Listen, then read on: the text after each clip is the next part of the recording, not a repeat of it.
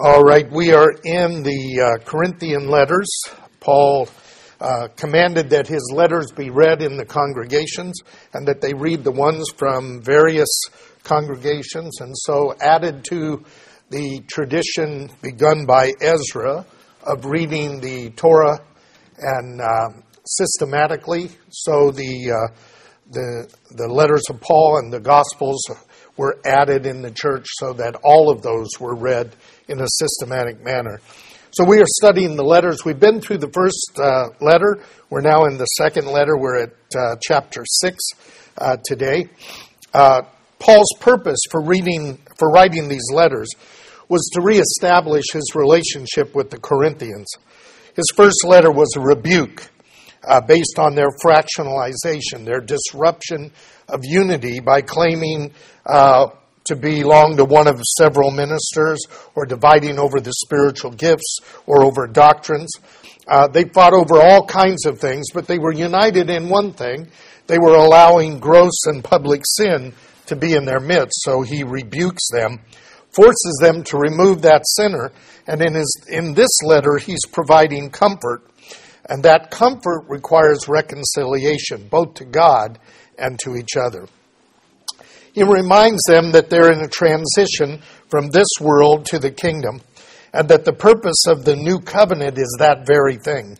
Uh, the former covenant, which is still in force, uh, as long as this creation exists, uh, Yeshua said, was weak through the flesh. So Paul says what the Torah couldn't do, weak through the flesh, nothing wrong with the Torah, the problem is us, uh, God dealt with in sending his son to condemn sin in the flesh, not get rid of the Torah. And through that, ultimately, there would be resurrection. And in the resurrection, we will be able to fully obey God and the commandments will be brought into full operation. Uh, that's what it means to fulfill them, not to fulfill them so they can be checked off and removed, as is often taught. So he lets them know that uh, the commandments are the same in both covenants. Remember that um, God gave them, gave Israel commandments, said, "Put these on your heart," but that was the problem. And so in the new covenant, God says, "I will put them on your heart." So, as I suggested before, if you think of this as the commandments as the furniture of a house, and the first house can't really contain the furniture, it just isn't going to work. That's our old bodies. In the new uh, body, the furniture is going to fit perfectly. So, as I often say, if you don't like the commandments of God, you're going to hate the kingdom of God because they're going to be in full operation. So, in the process of that, uh, Paul says, But we're suffering in this life. And this suffering, uh, unless it is because of our sin, is a sharing in the sufferings of Messiah so that the glory that will come in the fullness of the new covenant in the kingdom uh, will be uh, much greater than the glory of the first. In fact, he compares the glory of the second to be so bright that it gives the appearance of the other one not having glory. It's not true it doesn't have glory, but the brightness of the glory overshadows it so that the other glory seems to fade by comparison. When these bodies die, he tells us, we are with the Lord, but we are not complete. We actually long to be in our heavenly resurrected body, uh, not to be naked. We were created to be embodied spirits. We will forever be embodied spirits, but part of a new creation that made after the resurrection. So the resurrection and the return of the Messiah will bring full restoration of this creation and ultimately a new heaven, new earth, and a new creation uh, at the close of that kingdom period. In this transition, then, Paul says, we walk by faith and not by sight. That is, by trust and not by sight. And that has implications for us. We no longer are to know people and live in the context of this creation. We are the beginning of the new creation, and we must live in that context. We live for the Messiah.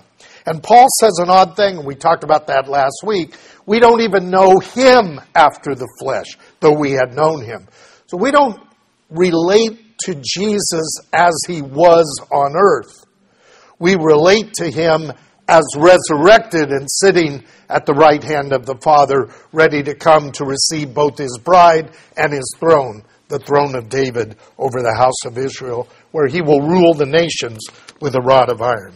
Now, while we wait for this transition, the gospel is being sent through the apostles as a ministry of reconciliation. And Paul then talked about that reconciliation, and he's going to pick up with that as he moves into chapter 6. And so I've just covered all of that up till now. So in chapter 6, Paul says, working together with him, that is, with God, who is sending his message through his apostles we urge you not to receive the grace of God in vain. For he says, At the accepted time I listened to you, and on the day of salvation I helped you. Behold, now is the acceptable time. Behold, now is the day of salvation. So he says that he and his fellow ministers are working with God in this reconciliation ministry and that they are also encouraging, urging that the Corinthians not receive the grace of God in vain. That's a fascinating term, receiving the grace of God in vain. That really means to receive the grace of God to no real purpose, to vanity, to meaninglessness, to a worthless sense. So I want you to uh, understand what Paul's saying because he's going to address this a little further in the letter. So let's just go there now to take a look at that. 2 Corinthians chapter 13. As he's closing the letter, he says in verse 5, Test yourselves. King James says, examine. Test yourselves to see if you are in the faith. Examine yourselves. Or do you not recognize this about yourselves that Jesus Christ is in you unless you fail the test? But I trust you realize that we ourselves do not fail the test. Wow. So, what's the test? Well, a lot of people would say, Have you said the words? Have you asked Jesus into your heart? That's not the test. The test is whether he's actually there. The test is whether or not there has been a change as a result of your faith. Otherwise, you are believing in vain. You are believing to no purpose. Uh, this is not layaway Christianity where you say the magic words, you go on with your life, and then one day he comes and gets you. It is a, as this Lenten season is, a, uh, a self denial, taking up your cross and following Him. This life has suffering. This life is not the victory. This life is not the blessing. This life is the suffering with Him that the glory may be in the resurrection and in the kingdom to come. And so Paul tells them, check and see if you really are in the faith. Is the Lord really in you? Is something going on in you that has that is transforming you and bringing you into kingdom purposes in that sense. Now, another apostle tells us how to examine ourselves in the same way. Uh, that's John, but before we do that, I want to take a testimony from John that's found in his gospel, John chapter 13. John's gospel is different than the other gospels in that he spends an enormous amount of his writing to explain that Last Supper, that those statements of Jesus to his disciples uh, just before he dies. And in John chapter 13, verse 31, John testifies of this. Therefore, when he had gone out, Jesus said, Now the Son of Man, uh, now is the Son of Man glorified, and God is glorified in him. Uh, if if God is glorified in him, God will also glorify him in himself and will glorify him immediately. Little children, I am with you a little longer, and you will seek me. And as I said to the Judeans, now I also say to you, where I am going, you cannot go. Now, these next words are critical.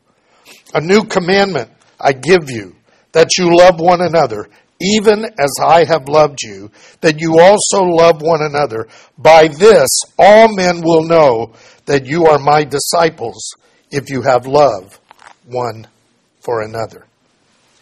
The sign of discipleship, the sign that you have believed not in vain, is that you are beginning to develop in your being the three great commandments to love God with your whole being, to love your neighbor as yourself, and the sign of discipleship of Yeshua is to love those who are your brothers, one another, fellow disciples. Now, John tells us that. What, what Jesus is talking about here is unity. So in 1 John chapter 2,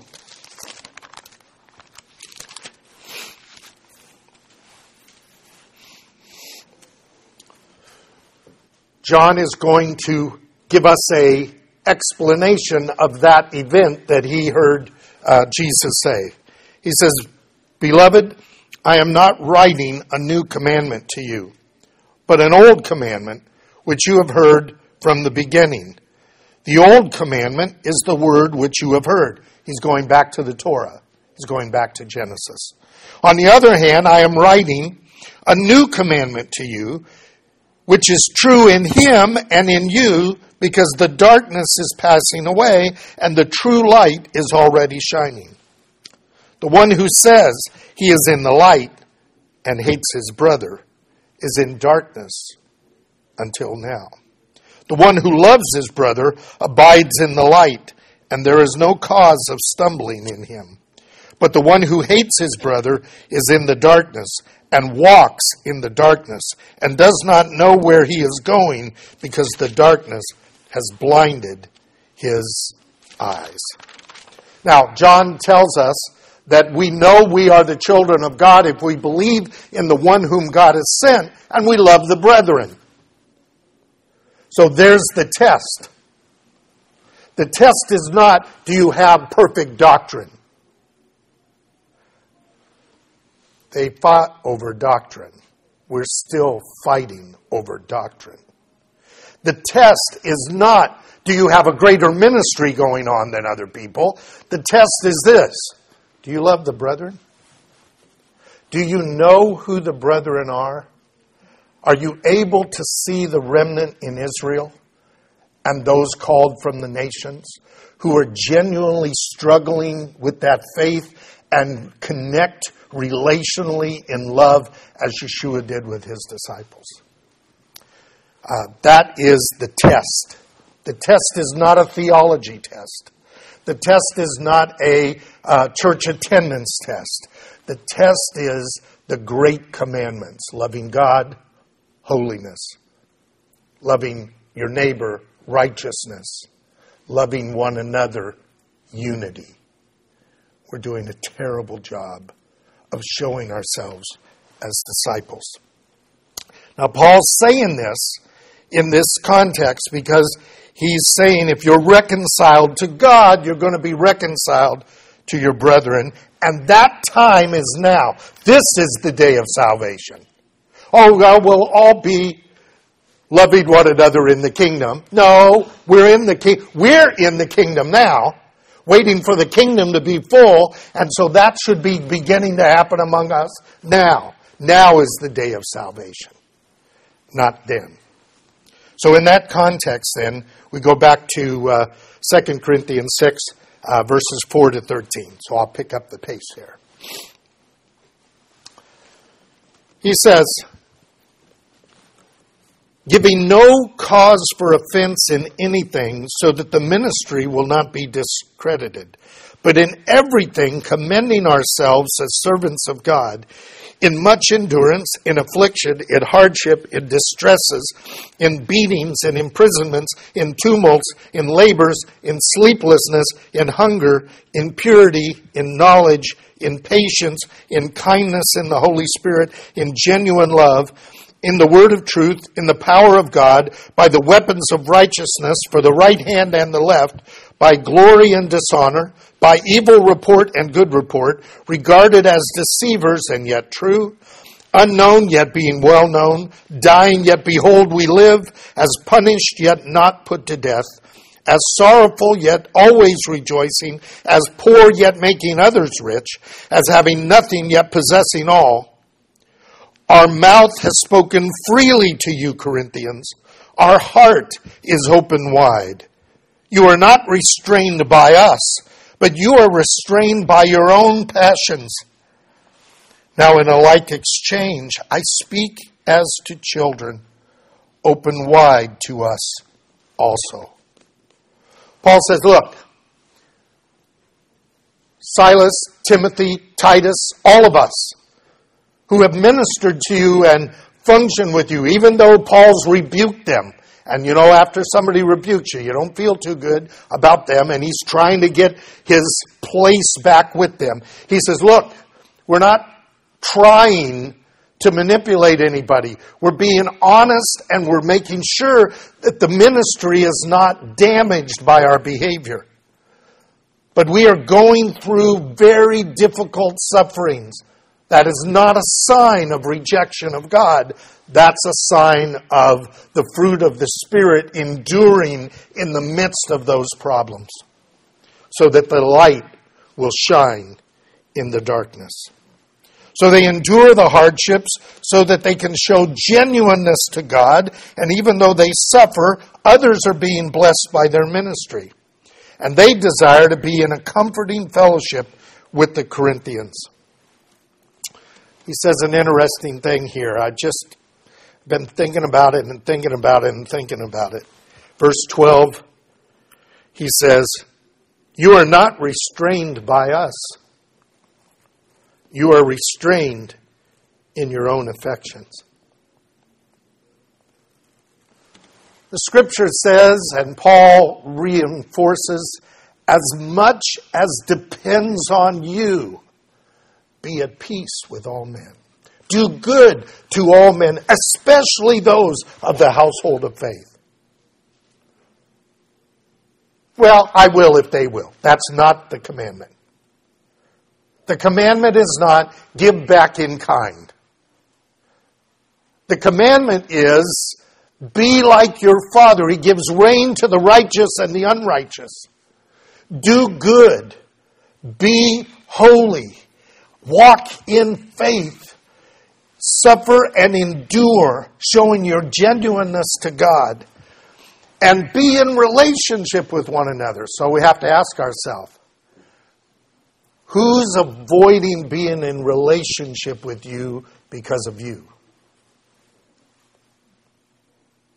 That you can fix. If they're avoiding being relationship with you because of them, you can't fix that. That's what he's begging. He's saying, our hearts are open to you. There's nothing, there, there's nothing between us. The only thing between us is whatever you fear or whatever you're concerned about. So open up. Be in relationship with us. I work pretty hard. It's not my nature.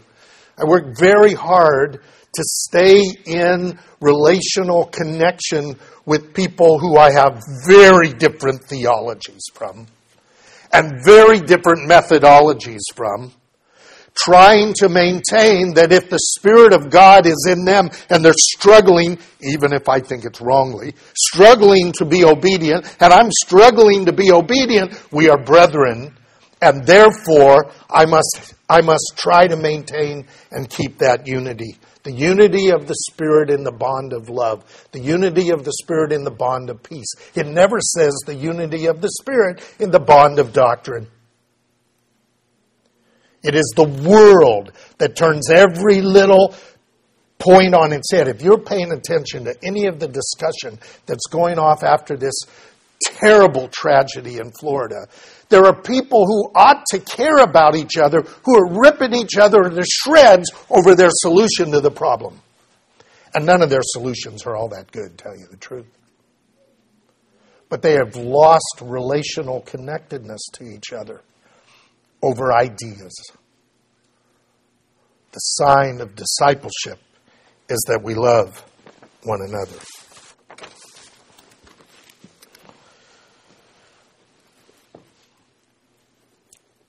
So, Paul's begging the Corinthians, whom he has rebuked, and who are not too sure that he's really an apostle after all. Look at all the junk that's going on with Paul. Everywhere he goes, there's trouble. Everywhere he goes, he ends up in jail. Everywhere he goes, he's shipwrecked.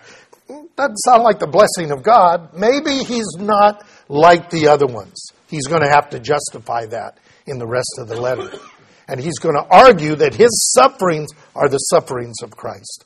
And that his fellowship is a genuine fellowship in truth and by the Spirit.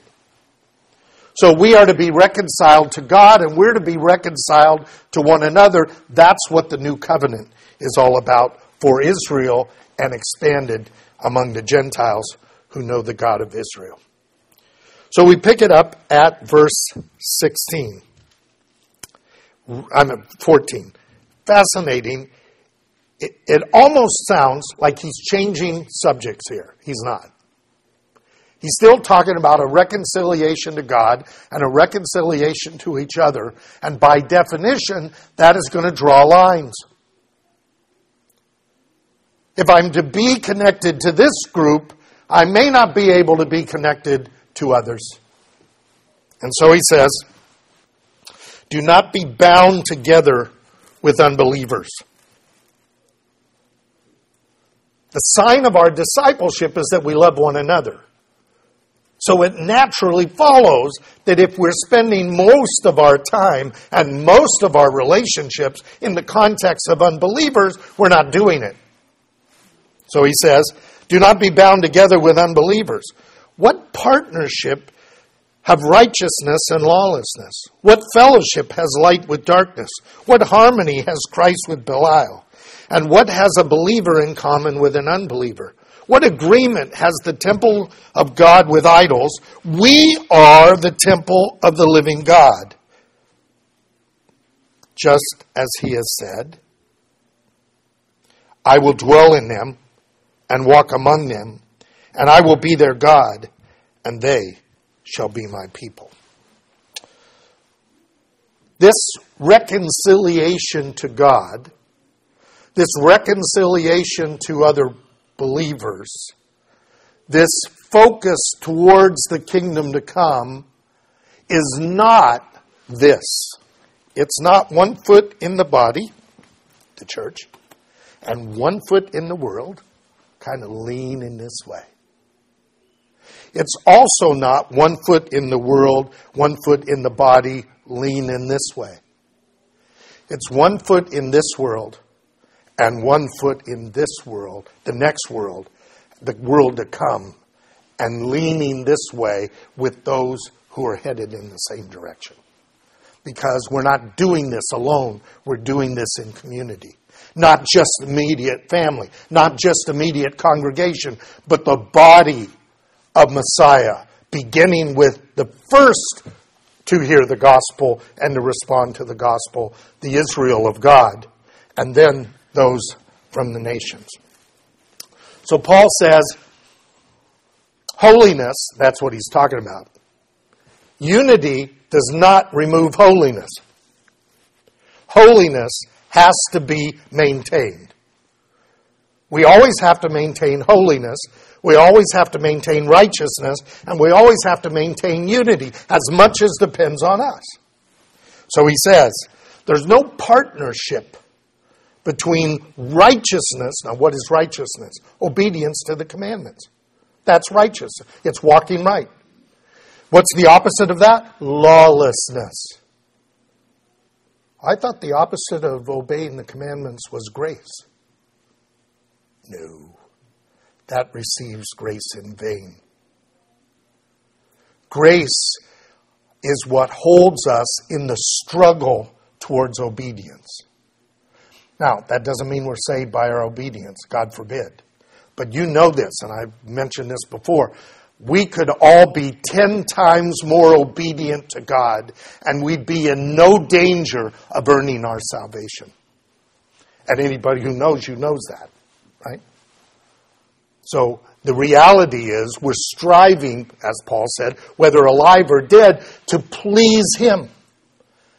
Without faith, it is impossible to please Him, but faith trusts Him and obeys.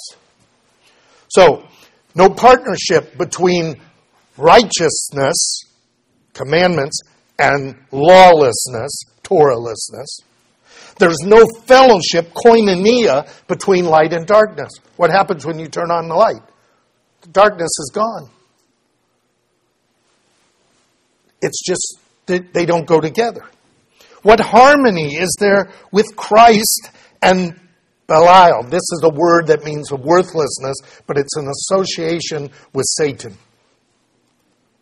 What agreement does the temple of God have with idols? And then he says, We are the temple of the living God. In our faith, in our coming to the Lord, are making the statement, Jesus is Lord. Paul said in 1 Corinthians, no one can say that. He's not saying you can't mouth the words. No one can really say Jesus is Lord except by the Spirit of God. It is the Spirit of God that connects with our spirit, whereby we cry, Abba, Father. It is that awareness that we have been born again by the Spirit, desperately wanting to transition our minds to kingdom things. That's the transformation of our mind. In, in completely certain hope of the resurrection when the body also will be saved. That is our hope and the passion and the direction of our life. And so we, not me, I'm not the temple of the living God. You're not the temple of the living God. We are the temple of the living God, which means we must have fellowship with one another. We must have partnership with one another. We must have harmony with one another. We must have agreement with one another because we are brethren. God's placed His Spirit in us, so we must walk in unity. Now we pick this up at verse 17. He said, I'll dwell in them, walk among them, I will be their God, they will be my people. But there's a condition. Therefore, come out from their midst and be separate, says the Lord, and do not touch what is unclean. And I will welcome you, and I will be a father to you, and you will be sons and daughters to me says the Lord Almighty. Fascinating. I uh, did some searching of every time God says, uh, I will dwell in them and walk with them. I will be their God and they will be my people. All through, God reminds Israel of that constantly. And then we find in the book of Acts that through the mystery of the gospel, Paul uh, opens that door to the Gentiles, and the Gentiles come alongside Israel in, in those promises. Not replacing, but alongside them in the context, as the prophets had also said. But here he says, Come out from their midst and be separate. Well, we need to know what this is talking about. There's a primary verse that gets associated with this, and it's found in the book of Revelation, chapter 18.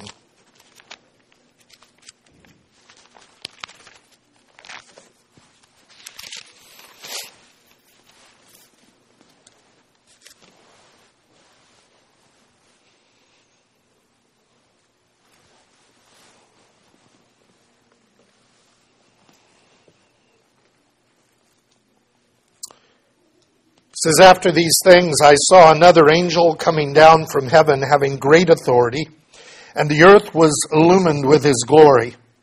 And he cried out with a mighty voice, saying, Fallen, fallen is Babylon the Great. She has become a dwelling place of demons, and a prison of every unclean spirit, and a prison of every unclean and hateful bird. For all the nations have drunk of the wine of the passion of her immorality, and the kings of the earth have committed acts of fornication with her, and the merchants of the earth have become rich by the wealth of her sensuality. Well, who's Babylon? Well, this is a series that we could do. I'm just going to give you the thumbnail. This all starts at Babel, the Tower of Babel when humanity united and said, We don't need God, we can do it ourselves. We don't want to be scattered, we want to be unified. Not unified in Him, unified in ourselves. And He scattered them and created the nations and scattered them around the world. So Babylon is the world. And then God took Abram and said, I'm going to create a people. The only culture God ever created I'm going to create a people, and they are going to be a light to those Gentiles. And I am going to manifest myself through them and my Messiah through them, and, the, and my gospel will be first to them, and they will illuminate and shine so that the world will see there's a different way. There's the way of the God of Israel and the Israel of God. And there's a way of the world, and that's Babylon. And that's why John says, right after we read that passage where he talks about the commandments and loving one another, he says, Now, if you love the world, the love of the Father is not in you. You have a choice to make. You're going to live in this world or you're going to live in the next. If you live in the next, it's not here yet, so you're a stranger and a pilgrim in this world. And you need to know the family members that are scattered around so that you connect to them and that you love them, showing that you are a, disciple. The disciples need to know each other. And we will know each other, and they will all know us if we have love one for another. So then he says in verse 4 another voice from heaven saying, Come out of her, my people, so that you will not participate in her sins and receive her plagues. For her sins have piled up as high as heaven, and God has remembered her iniquities. Pay her back even as she has paid. Give her back double according to her deed. The cup which she has mixed, mixed twice as much for her. So the idea here is that God is going to ultimately judge this world, and therefore we're not to be part of it. We're not to make this world our home. We're not to say, how much of the world can I have and still make it to the kingdom? We should be focused on the kingdom and say, how much of this world do I have to put up with? It's a very different mindset, very different worldview. So, to live in the restored kingdom and in the new creation begins in our homes and in our congregations and in our relationships with believers that are our primary relationships. In doing this, we maintain the unity uh, in holiness. And it requires cleansing ourselves from the defilements of the flesh and the spirit. So look at chapter 17, I mean, yeah, ch- uh, chapter 7 of, of 2 Corinthians. These chapter settings are not always what they should be. So, having said that, come out from her, he said, Therefore, having these promises, beloved, let us cleanse ourselves from all defilement of flesh and spirit, perfecting holiness in the fear of God.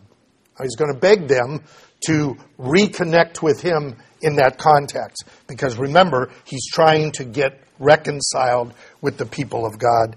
Uh, and, and he's basically saying, We didn't move, you moved. But we're open to you. The only thing holding you back is your wanting to stay where you are. So it requires us to cleanse ourselves from defilements of the flesh and the spirit, the body and the mind and perfecting holiness in the fear of God because a judgment is coming and we will stand before the bema seat of Christ. Interesting that Lent is really a copycat of the month of Elul and the days of awe in Judaism. The month of Elul and the days of awe are the time of preparation in anticipation of the Day of Atonement. And uh, Jews provoke one another unto love and good works. They reconcile relationships. They clean things up, anticipating that. And the book of Hebrews says that. Don't forsake the assembling of yourselves together, but consider one another to, provoke, to provoke unto love and good works, and all the more as you see the day coming. What day? The day of the Lord, which is the fulfillment of Yom Kippur. Yom Kippur has only been partially fulfilled. Now, why is the church doing Lent? Because the partial fulfillment was the cross and the ascension into the right hand of God, and the return will come back and complete the rest of it. And so, in the same way, 40 days before Good Friday, the Christian beginning of Yom Kippur, we enter into a time when we say, let's clean up our act. Let's focus again on the kingdom. And focusing on the kingdom is not about I'm cleaning up my act and you're not that clean. It's us cleaning up our act and getting our relationships back together so that we enter into Passover and we enter into uh, Holy Week focused on what it means. The cross was God in Christ reconciling the world to Himself. That we would come to the Father and we would be brothers and sisters together. We can't serve two masters. If we love the world, we will hate God. And if we hate our brother, we show that we hate God. So we need to love God in holiness. We need to love our neighbor in righteousness. And we need to love one another in unity. Because we are the temple of the living God. Let's pray.